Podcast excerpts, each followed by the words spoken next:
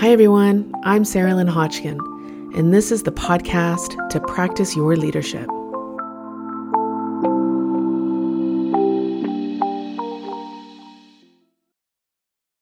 Let's take a purposeful pause, everybody. For those of you who have been following along, we've been talking about growing still and what is inner work and what does it mean to dwell in discomfort what does it mean to examine and get curious about the stories we tell ourselves? And what does that mean for our own healing? And over this series, there's been a lot generated.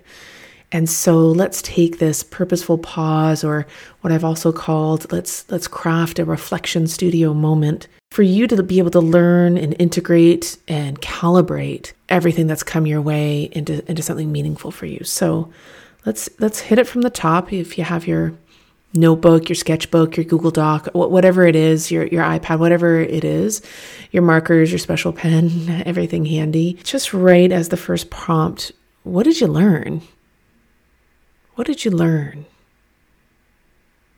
Just just take a couple of moments and just jot down even just keywords, right?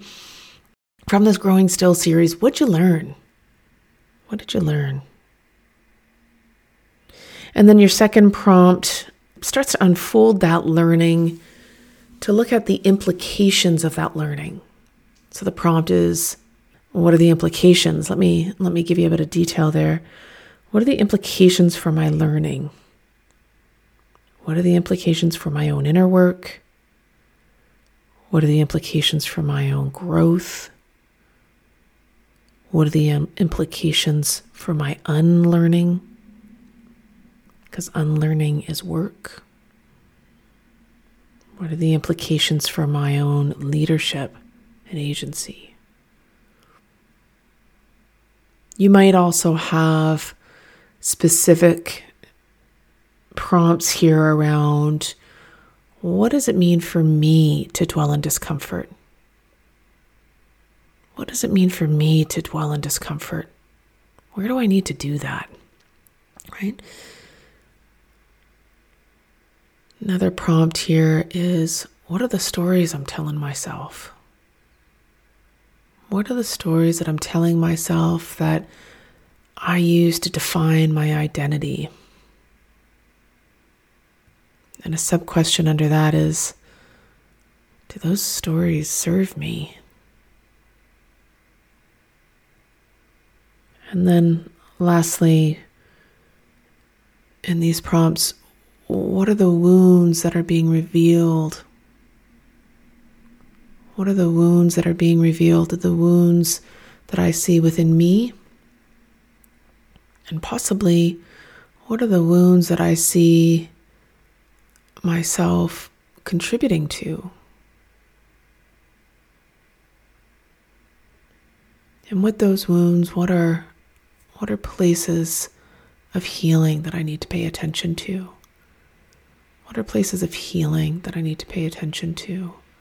I need to put some effort into. I might need to make connections for support from different places.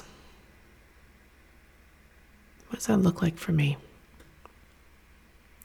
So, if your main prompts are what did you learn and what are the implications, then lastly, it's simply the question now what? what do I do with all this, right? So when you step back and you look at everything that you've teased out here, now you're going to carry this forward. What are you going to add to your leadership practice? And you may be tempted to come up with a whole list of 20 different things that you're going to do differently.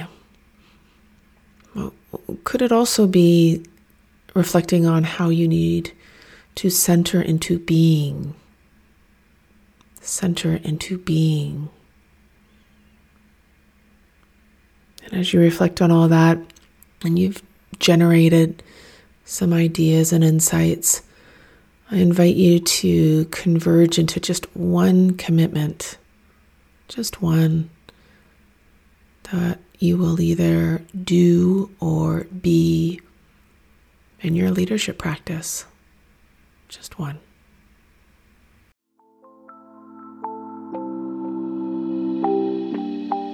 Thanks all. I'm Sarah Lynn. You can find me at hulanleadership.org. I walk alongside you as you practice your leadership.